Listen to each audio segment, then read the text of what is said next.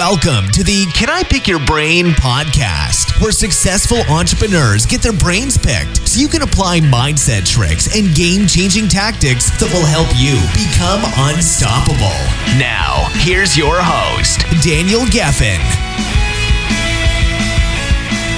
Hi, fellow listeners, and welcome to episode 33 of Can I Pick Your Brain? Today, I'll be picking the brain of Oren Abadi.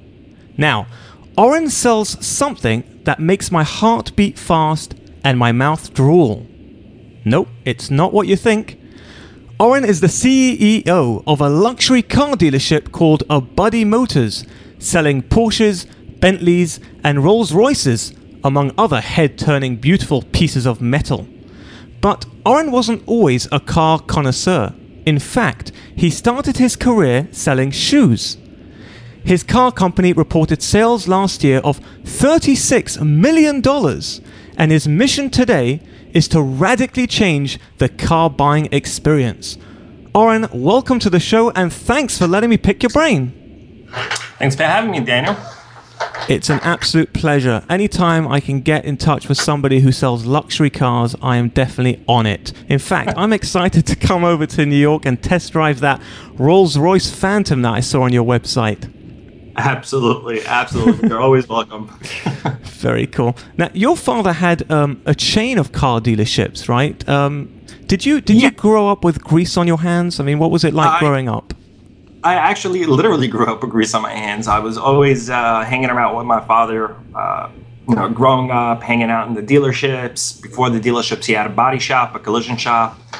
Um, so you know, I learned the ins and outs of fixing the cars, to you know, driving the cars, to selling the cars, the story behind the cars. It's uh, it's it's it's been fun growing up with the cars, but uh, it wasn't always a passion of mine until I got a little bit older.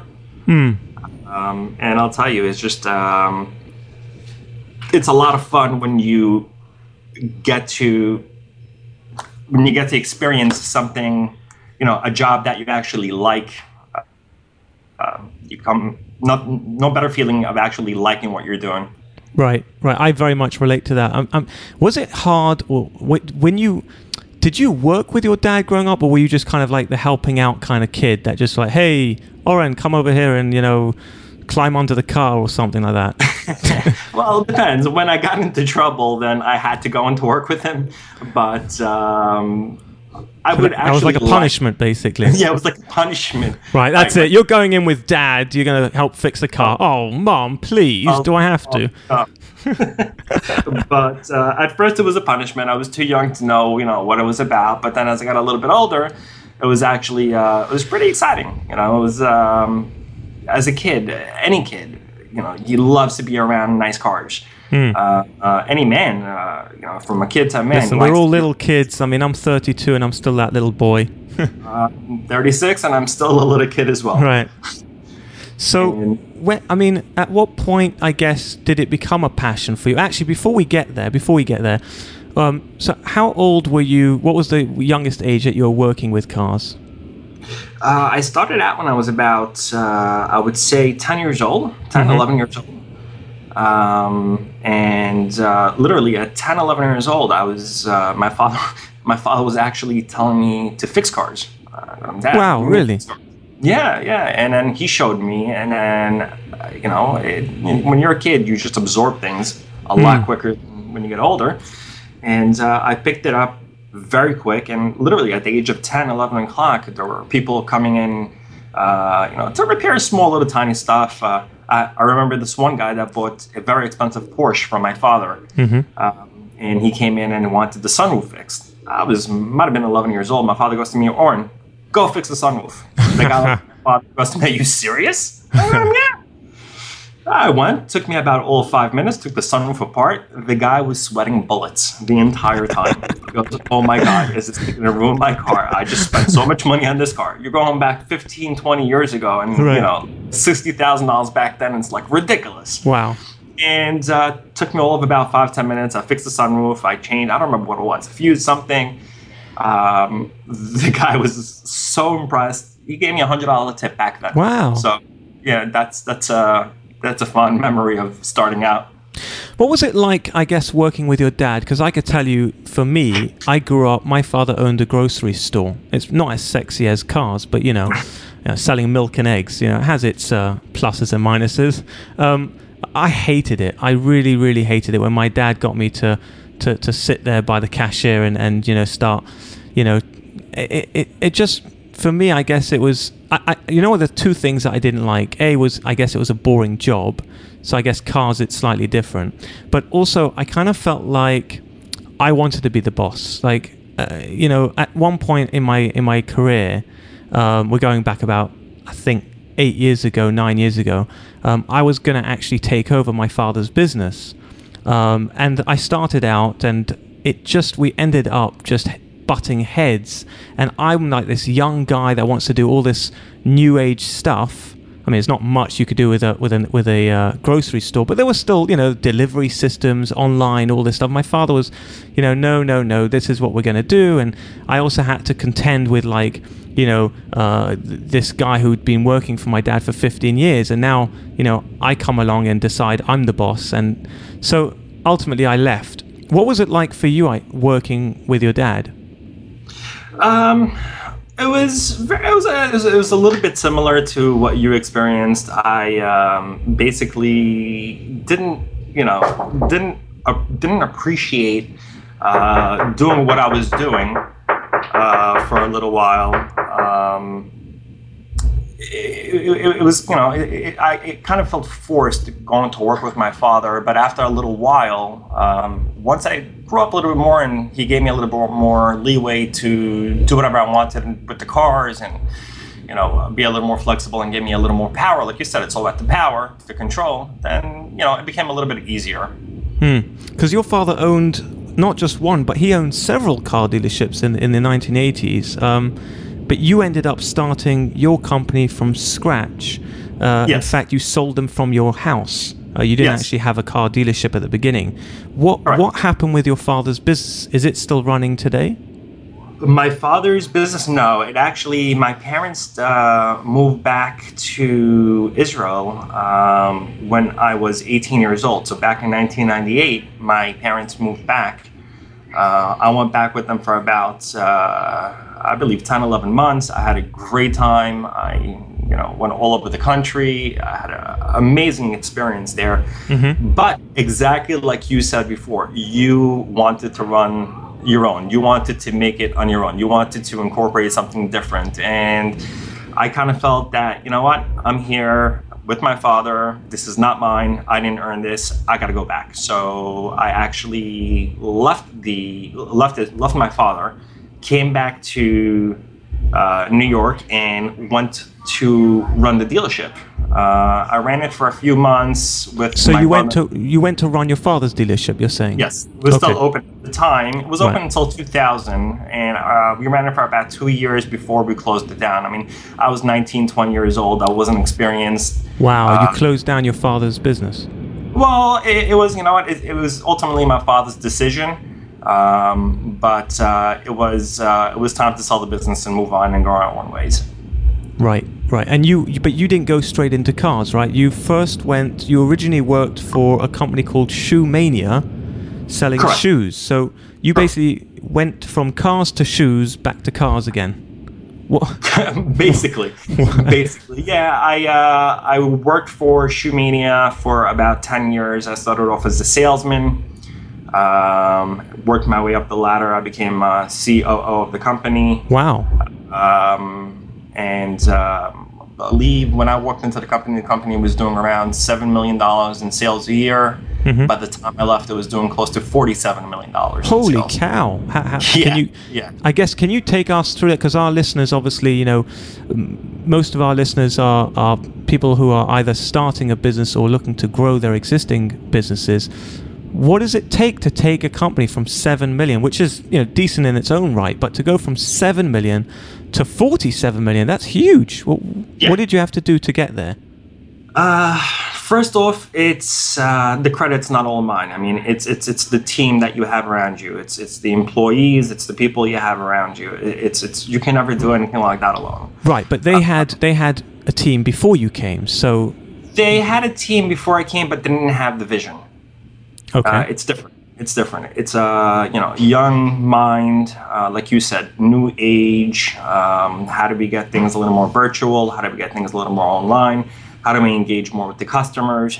Um, how do we give the customer the experience that the normal shops don't give them? Uh, and that's the way I carried my business sense from the shoes to the cars to whatever I did in the past. It's always give the customer something that they're not used to, keep them excited. Can you give me an example? Give us an example of one thing that you changed that the customers were not expecting to get. Well, uh, first off, um, when I got there, I renovated the stores.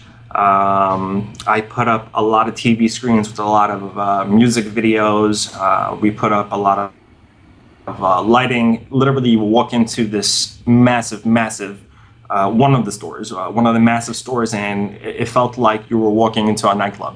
Wow. Uh, just, yeah, yeah, it was a lot So you changed the whole experience, basically, of buying Change- shoes. Changed the whole experience. I mean, we wanted the, you know, 13 year old to have a good time when he walks into the store, and we Hmm. wanted the 65 year old to have a good time when they come to the store. And that was the whole idea. That- by the way, can I just say that's Right. not easy. That's really, really not easy to do. To have both a 13-year-old teenage girl and her, you know, 65-year-old grandfather to have this sort of good experience. Because I, I would think that you know, if it's a six, if it's a 13-year-old girl, you'd have some sort of rapper playing in the background with loud noise and flashing lights and whatnot. Um, but the 65-year-old, you want a bit of, you know, uh, maybe Elton John or something, you know, calmly Right. sitting. So how do you So- do that? we would mix it up. We would mix it up. We would definitely. Was it about time of day? Or did, did you figure out the time of day of when We old figured- people? Exactly. So we figured out the time of day. Uh, we figured out a different strategy with the lighting. I mean, it was all about ambiance. It was all about you know letting the customer feel a different experience. It was about the presentation of the merchandise. When you walked in, it was like a, it was like a candy store uh, shoes. Uh, and today, when you walk into my dealership, it's like a candy store of cars. It's almost the same type of experience. Uh, I, definitely won't be sending my wife over to that shoe store because uh, otherwise I'd go broke actually- overnight. They, actually closed down three years after I got. Oh, they closed down. Well, my, oh, I guess my wife must have already gone there and, and probably bought everything out. Yeah, they closed down three years after I resigned. It was, uh, you know, it was time for me to go. Um, the corporate Well, that's life. pretty. Um, that's pretty uh, amazing. That after you leave, in other words, before you come, they're only doing about seven million. Then you build it up over ten years to forty-seven million, and three years after you leave, they shut down. You're Yeah. like you've got the golden, uh, the golden hands here. I, I, again, I don't think the credit's all on me. Uh, it was uh, we had a good team. It was just um, you know uh, sitting down every day and just thinking of new ideas. Um, nobody's idea, you know, was turned away. We listened to everybody, and whatever good idea we had, we implemented. If it worked, great. If it didn't work, you know, it was trial and error. But What would you we- say is probably one of the best ideas over the 10 years that you came up with that really dramatically changed the way the company was running? Um, the customer experience. The the we started doing a lot of um, a lot of uh, I would say seminars, if you would. We had a lot of uh, salesman meetings, a lot of company meetings, how to how to engage the customer, how to talk to the customer. At the end of the day, what people seem to forget, it's all about the customers. Without the customers, you don't have a business. And Right, if you right. can't appease the customer and the customer is not happy and the customer does not get the full experience that he or she deserves, then they're not coming back. Do you know Uh, what I love about this conversation, Oren? Is that most of the guests that I have on this show are usually running some sort of an online business or coaching business. It's very rare that we get a brick and mortar type of business. And the reason why I like this is because it just goes to show that even in today's world where you've got online, uh, people buying online, you know, you could still um, run a successful company, a, brick and mortar business, because at the end of the day, it's all about the customer experience. And for me, if I go and buy something online, yes, I get the the fact uh, the, the fact that it's quick, it's easy. You know, I could do it from my own home. But when I walk in, I could just picture walking into your, you know, the shoe stop, the shoe shop, and just having this really cool vibe, like you said, like a like a nightclub, and that you don't get online. Um, and I think for those listening, whether you're running an online business or an offline business or a coaching business, whatever it is, I think the key to take from this is to somehow come up with creative ideas that create an extraordinary customer experience because ultimately that's the reason why people buy from you and not from your competitors. Exactly. Exactly. I mean, and today being in an online world, um, believe me, I mean, and you would know this better than everybody. Um, it's it's it's all about your your reviews. Uh, today, everything's reviews, reviews, reviews. Right. If a customer had a good experience, he'll leave you know a wonderful review. If he had a bad experience, he'll leave a negative review. When I shop, even on Amazon, for instance. Um, when I'm shopping for something, I'm going by the reviews. I'm not going by the actual price. Uh, the price is irrelevant. The reviews are everything. Uh, it's it's what the majority of the people are saying, mm. um, and that's what I've learned a long time ago. It's it's it's always about the customers. You make the customer feel special. You make the customer feel like he's the only one at your company at that moment. Could be hundred people there, but if you give the, each customer the the attention that they deserve and you treat them like a normal human being, then believe me, they'll always come back. They'll leave the positive reviews. Um, and you know it, it, that's how the online meshes with my brick and mortar. It's it's I um, I do a lot of uh, press releases online. I write a lot of articles online for the customers. We do a lot of cool music videos with our uh, with our cars online. Uh, people uh, tend to enjoy that. Uh, just, I yeah, can imagine. I can imagine the the Rolls Royce uh, probably looks very nice with a nice music background, good lighting. So exactly. So we, we, did a whole music video with the Rolls Royce. I got a little over hundred thousand hits within the first week. Really? Yeah, you should check it out on on, uh, on Abadi Motors uh, Facebook. It's it's pretty interesting. Very cool. I am going to link that in the show notes, so anyone listening want to check out the Rolls Royce and have a bit of a drool, um, you could go. You can click it, click the link, and check it out. Um, I want to. I'm going to get into. I want to get into the the kind of meshing the online with the with the offline and and more about the user experience in a minute. I just want to go back to your story for a second. I think it's fascinating because let's go back to um, when you were COO of the company, um, you've been running it for 10 years, you've taken it from 7 million to, to 47 million. Can I ask, what salary were you on at that point? Uh, I was on a fixed salary at that point. I was making uh, I was making very good money. Uh, What's very good money? Um, four thousand cash a week back then. So was, what's that? Uh, just give us a year. What was the like annual? Annual, I mean, I was making close to a quarter million dollars about 10 years ago. You were making a uh, quarter of a million dollars in cash? in cash, about 10 A year? Yeah. 10 years ago? Oh my goodness. Yep. Why in the freaking world would you leave such a great position to go and start a car a car dealership from your house? It, uh, yeah. What? yeah, exactly. A lot of people ask me that question. They're gonna, you know, a lot of people told me you could have, like, you're crazy for leaving. You could have ruled the industry. You, like, you know, what is wrong with you? And it's funny because I still have a lot of colleagues, um, you know, old friends, colleagues from that, uh, from that business that I still keep in touch with. And, uh, you know, everybody was telling me you're so good at it, like. But at the end of the day, it was corporate. For me, I am not too fond of you know the corporate suit and tie. I like to be a little more free. Um, I like to have more of an opinion where I don't have to pass it by him. I, I like to be more of on my own. I, it was just that and where the CEO of the company was taking the company um, wasn't to my liking at all. And the day I left, I told him, "I'm giving you three years before you shut down." That's wow. why. That you predict- so you predicted it, and it and it came about.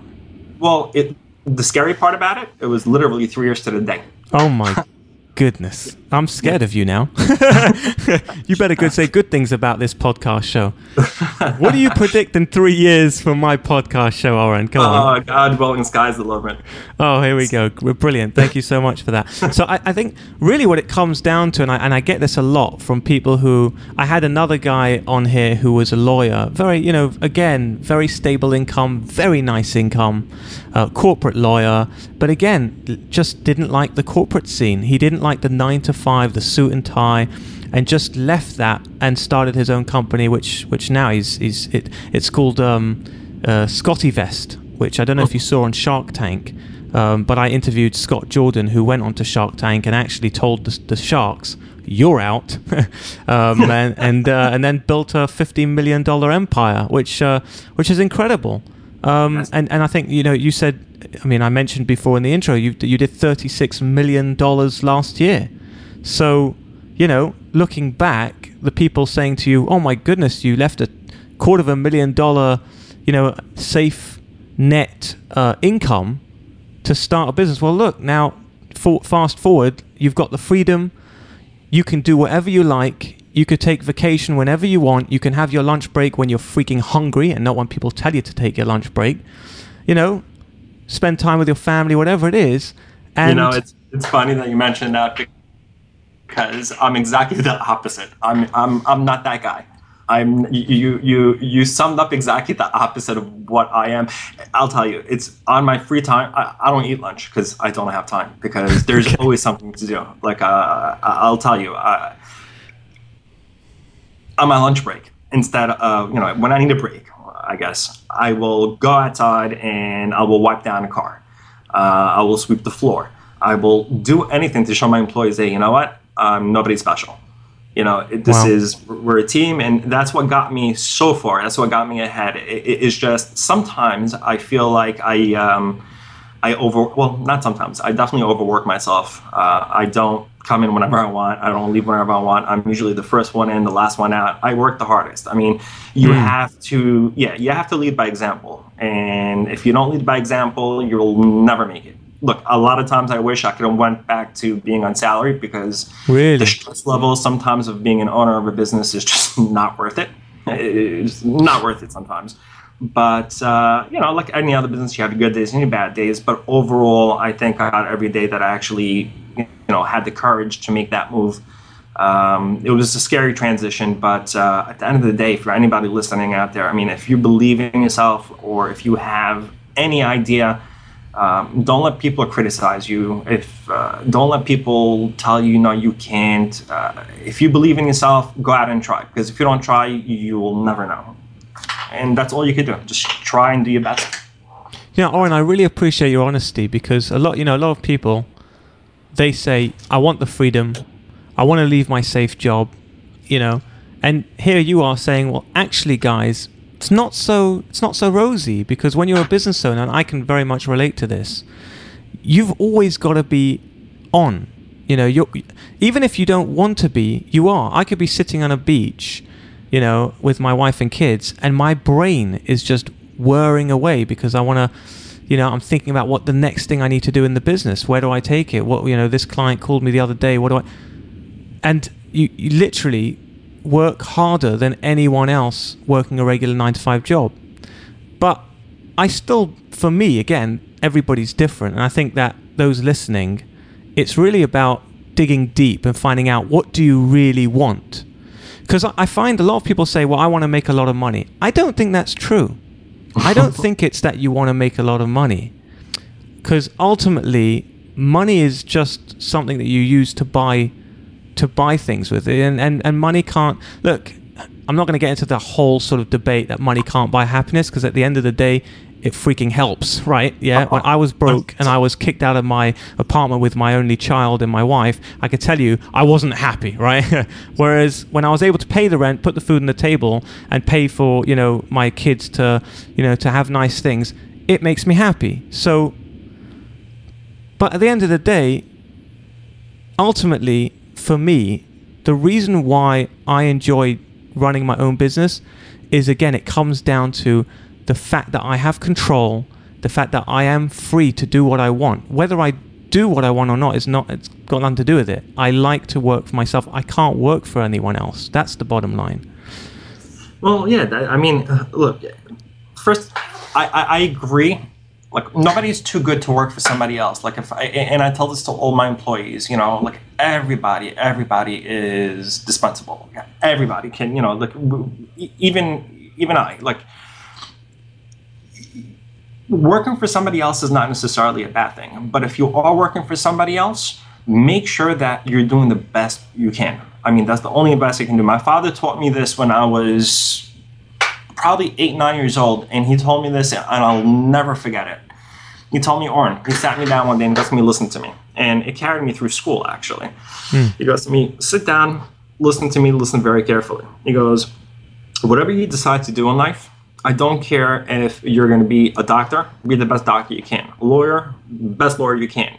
He goes to me, if you're a thief, be the best thief you can. Drug dealer, be the best drug dealer you can. He goes, it doesn't make a difference. He didn't. He really said that?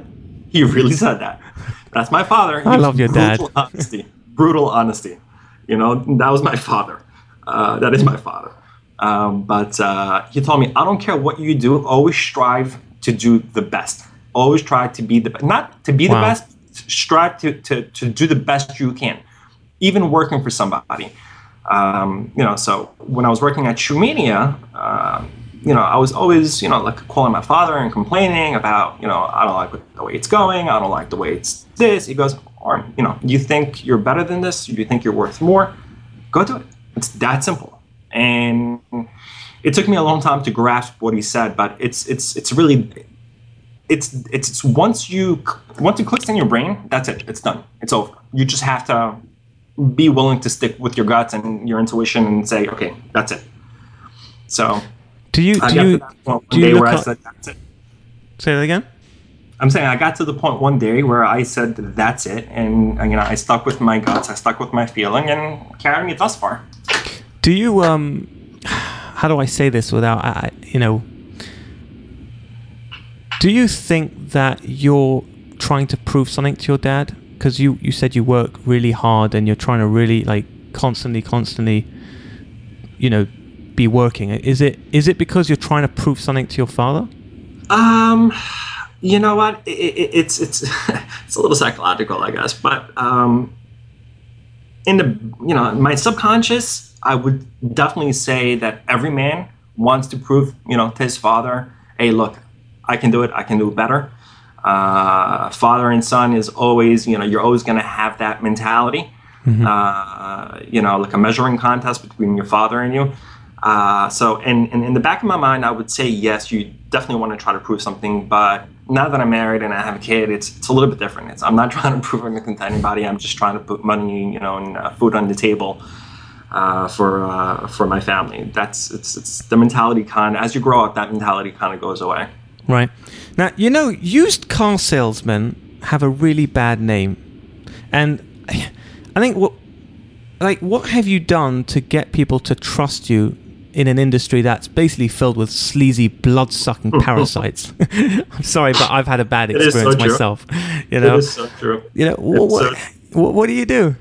Well, I mean, look, put it this way. I mean, um, I was a shoe salesman, um, a used car salesman. Uh, so you know, I, I I got beat up from every direction, but I love the challenge, and that's why I'm doing it. Uh, I love to prove people wrong. Um, this business is probably one of not mine in particular, but uh, this business is is blood sucking parasites, like you said. Uh, they'll say anything and do anything to convince you to buy their vehicle or to whatever, the, or just to get your money. Right. Uh, this is where I kind of differ. And going back to the reviews, you know, it's it's all about the reviews and it's about the customer experience. With me, it's you're not going to buy my vehicle, not a big deal. There's some there's always somebody else behind you. But if you need help buying a vehicle, even if it's from somebody else, here's my card, here's my phone number. I'll be able to consult with you. I'll be able to help you out. No fee. No, you know, I'm not going to ask you for money, but I'm always here to help. Um, you do that very often, you'll be surprised how many times customers actually come back to you. I don't believe in a hard, uh, you know, a hard uh, salesman tactic uh, or being pushy or being aggressive. If I, see one of my sales reps are aggressive, I'll have a talk with them once, twice, three times. You know, they're out. You know, they have to literally uh, greet every customer with respect, back off, let them see the car, let the customer do the talking, not not the salesman. Uh, I believe a good salesman is the salesman that just listens, not talks. Hmm, very interesting. It, it reminds me of the, uh, the. Did you watch The Wolf on Wall Street? of course. So when he says the scene where he says, um, "Sell me this pen," right? and he goes around the room, sell me this pen, sell me this pen. Well, the pen is, well, ne- so ultimately what it comes down to, and this is a really an important lesson um, that I took from, from, from that uh, movie. Um, well, not from, it's not from the movie, but the character that they was portraying. And that is that you can't sell someone something unless you know what they want. Exactly. Right? And and this is huge, huge, especially in the online business because a lot of people are online looking to, to start a business. It's so easy to start a business online. Um, the problem is, is a lot of people just start the business and sell the products, but they don't know if anyone wants to buy it or not. You have to validate the product before you sell it. For example, I'll give you an example. Okay, I'm putting together right now a course on how to start a podcast, how to grow it, and how to monetize it, right? Uh-huh. And first, I'm going to have a free course, and then there's going to be a paid course.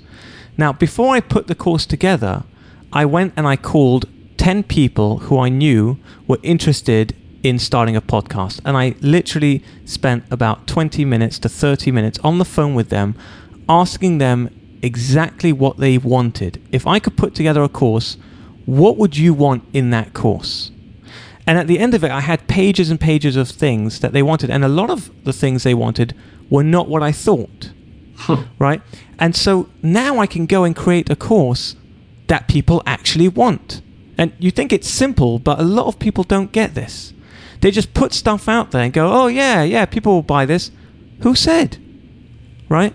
Mm-hmm. So I, I, I, I really un- I, I understand where you're coming from. The other thing I wanted to mention though is that you're talking a lot about customer service and that's how you've become successful and what you've done. But you know, you have customers flying in from around the country to buy cars from you.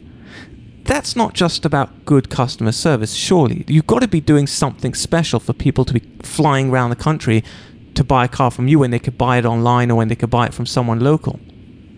Well, yeah, of course. I mean, look, besides the customer service, well, customer service, believe it or not, customer service does play a lot into that because most of the people that I spoke to that actually, flew, most of, I would say a good 75% of my customers are mm. out of state customers that, you know, either fly in or drive in from a different state.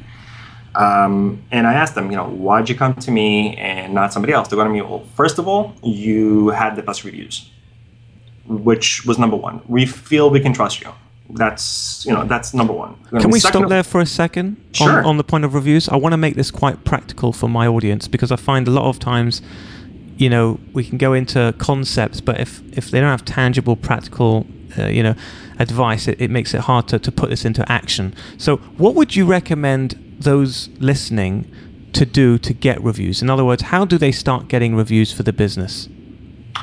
Um, well, you got to ask the customers. Uh, you, you got to ask them to, to leave the review. If the customer doesn't know that you can leave the review, then it's not going to happen. You got to get you got to plant the seed.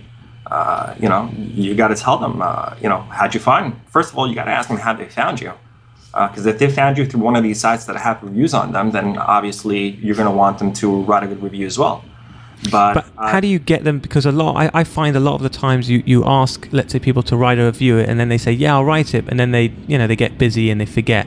Do you have like a follow up system or something? Oh, absolutely. I have a whole BDC department, a business uh, development center okay. department with a few reps that um, a few days after the car has been delivered, my reps call up the uh, customers and they follow up with them. So they uh, don't see- send an email; they actually call them up and say, "Hi, by the way, you know, Okay, did you write? Did you write the review?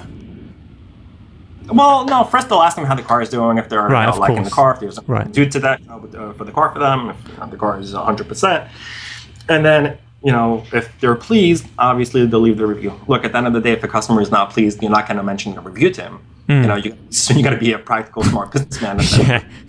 Right. But uh, if the customer is not happy, see, I love unhappy customers because really. Yeah, yeah. I mean, custom.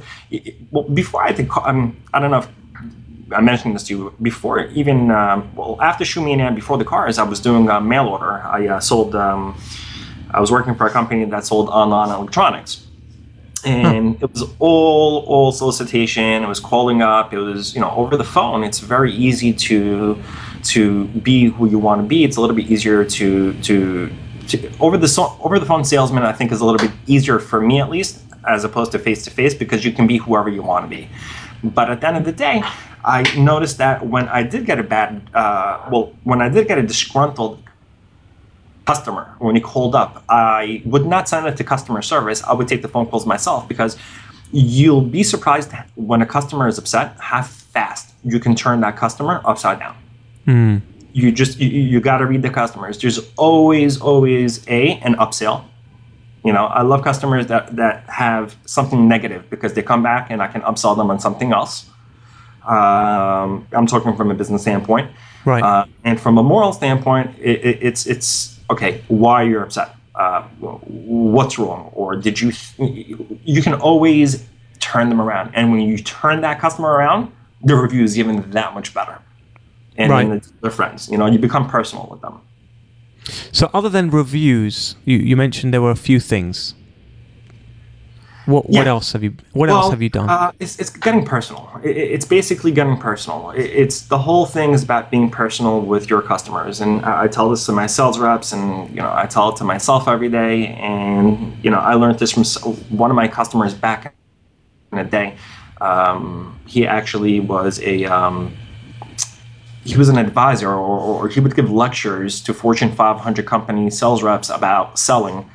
And he called me up one day while I was working at the uh, mail order company for digital cameras, and he goes to me, "I don't know what you guys do. I don't want anything with the camera. I just want the camera, and you're not, you can't sell me, and blah blah blah." And then we started talking for about an hour, and his so model- hold on, he called you up because he wanted a camera, but and he knew you were going to try and upsell him something, and he Oh. just said, "I'm not buying anything else. I'm just buying a camera." Of course. At the end of the conversation, for about an hour, not only did I sell him, I sold him about three thousand dollars worth of Woo-hoo! yeah worth of accessories for the camera. How did you do uh, that? It, it was just you know the guy thought he was good. I listened. That's all I did. All I did was I, I, I let him talk. I let him vent. I let him talk. I let him say what he's you know wanted to say, and I just you know I, I made him feel comfortable with me. Once he felt comfortable with me, I pretty much went in and I offered him everything under the sun, and he wanted it. People And don't want to be sold; they want that pe- people love to buy, right? people want to be heard. People want to be heard. People hmm. want to be heard. It, it, it's selling is not telling. Selling is asking. Selling is listening. Ask questions. Ask the customer, what are you buying the product for? Is it for your daughter? Is it for your wife? Ah, it's for your daughter's graduation. Great. How old is she? Where is she graduating? What school is she going to? You know what? This might, product might not be suitable for her. Let me show you something else. There's a million ways you can help out a customer. And at the end of the day, if you believe that you're helping out the customer, if you believe that you're doing good, that portrays to the customer itself. So, I mean, yeah, I mean, this is a profit, you know, for profit business, and we are making a profit off of every sale. But at the end of the day, if you can still give the customer service and the customer leaves happy, I mean, that's just, it's priceless. It- hmm. It's just, it's a win win. By the way, Oren, if you were born hundred years ago, do you think that you would have sold horses? You know what? Shoes, cars, I, I kept it in transportation, so why not? right, right. And do you think the reason I ask is, do you think selling a horse is the same as selling a car? Well, I guess back then it would pretty much be, you know, yeah, I, I- guess so. I mean, if I was 100 years ago and I thought about this, somebody asked me that question. Go on, sell me a horse, Oren. Go on. Sell your horse. Okay. I'm doing the Uh, I'm doing the sell me a pen, but I'm flipping it now. Sell me a horse. well, what do you need the horse for? Ah, look at that. He's good. He's good. To- what do you think I need it for? I want to. I want to get around. You know. Yeah, you want to get around. Okay, but do you Right. want to get around in style? Do you want to just, you know, uh, do you want to get around? Um, are you taking long trips? Are you taking short trips? Are you? Uh, do you want to go fast? Do you want to go slow? Uh, what is your preference? What is your cup of tea? I want to fly. You want to fly? Oh, I got the horse for I got the horse for you. Uh, what's your favorite car and why? Uh, my favorite car is any car that has gas. Oh, come on, man. come on. you can't be serious. Um, my favorite car would be the Porsche. A Really? Porsche 9, a Porsche 911. Yeah. what? Even more Lamborghini, Aston Martin, Bentley, and you go for a Porsche? Yeah, I'll go for a Porsche. Yeah, uh, it's it's it's.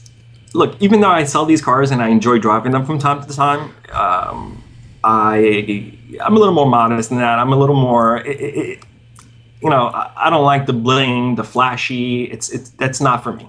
You know, I like I just I like to enjoy what I do, and I think a Porsche is just one of the most enjoyable cars on earth. Uh, it's an everyday driver. Uh, it won't go down in value. Um, a matter of fact, I just did an article about a Porsche. Anything in stick shift is going up 300% lately in the last year and a half. Um, Really? yeah, I, I just I love everything about the Porsche. I mean, from the engineering to, to the feel of the car. I grew up around Porsches. My father loved Porsches. You come to my office, I have uh, paintings of Porsches all over. I'm just a Porsche guy. From horses to Porsches. From horses to Porsches. what do you think about self-driving cars? Do you think they're going to be out soon? Uh, no, I actually, if that's, that's funny you mentioned that. I actually just did um, an article for TheStreet.com. It's a big publication uh, for Wall Street. Uh, they have, I believe, five million, um, five million readers or something like that, or 8 million readers. I'm not sure. I just did the second article for them about self-driving cars. Um, I love the idea. Everybody loves the idea about self-driving cars, but I mean, for it to actually be like right now, you'll get you know the self-driving car and cruise control, or you know the car will brake. You have that system in place today, but Right. it's not fully self-driving car. Like a full self-driving car, I don't see it coming out for a long, long time. It's just Yeah, I mean, my car parks itself, but I'm s- too scared to use the feature because I just can't imagine. It's just something about yeah. I'm the worst backseat driver. You know, when my wife drives, you you don't want to see me. I'm literally like bent over, going, "Oh my god, she's gonna hit! s- Oh my god, you're gonna hit something!" So you can imagine, right? If the car's driving itself, I'll be like, "Oh my god, you're gonna!" And it'll probably speak back to me, going, "Daniel, chill the f- out, all right? I know what I'm doing. I'm a computer. I've been programmed for this." You know? Yeah, but you know what? It, it, it's funny. I mentioned in my article that I, it doesn't matter what uh, how advanced the computer is, technology is not there yet. I mean, and it's not there yet, not because of the self. If all the cars on the road were self-driving vehicles, then yeah, it would work. But Right. you still have regular vehicles on the road, and you know what's to say that you know I'm not going to go behind the steering wheel drunk one day and decide to you know maneuver you know into a self-driving vehicle Right. is that right. code right. be ready for me? It's not going to be ready for me. You know, Very it, cool. it's, it's it's it's not that safe. So I, I- I see it a long, long, long way. And I'm gonna again, I'm gonna post those two links that you mentioned, the articles in the show notes. So for those listening, if you want to check those out, you can. Just before we wrap this up, Oren, this has been amazing. Um, what would your advice be to those listening who are looking to start and grow their business? What would you say is a number one advice that you would give them today? Confidence.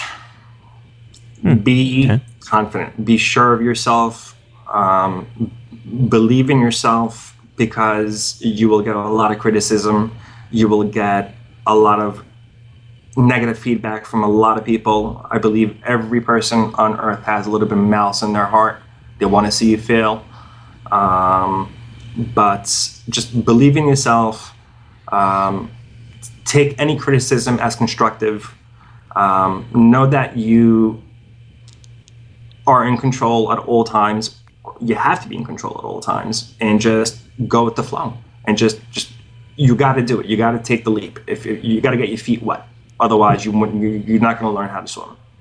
And what's the best way? What's the best way for my listeners to get in touch with you? Um, they can go onto my website or um, they can go onto orenabadi.com. Um, over there, I have uh, it's more of a social website, um, a little bit of Instagram, a little more of my personal uh, family. You can go onto Facebook or orenabadi doc, uh, onto Facebook or orenabadi, or you can go to uh, my uh, business website, which is abadimotors.com. Um, they can reach me any one of those uh, places. I'll be able to get to them. Any social outlet would be Right. able to get to me. And you're based in New Jersey, I'm based car dealership. Yes, sir. So anybody who's near New Jersey, or if even if you're not, get on a plane because the service that you'll get from Oren is going to be second to none. And um, I know that when I'll be going into New York, I'm going to be driving around in that uh, Rolls Royce or whichever other beauties I can get my hands on. Oren, you've been amazing. Thank you so much for letting me pick your brain. And thanks to all my fellow listeners for tuning in. I'm looking forward to the day when I'll be picking your brain.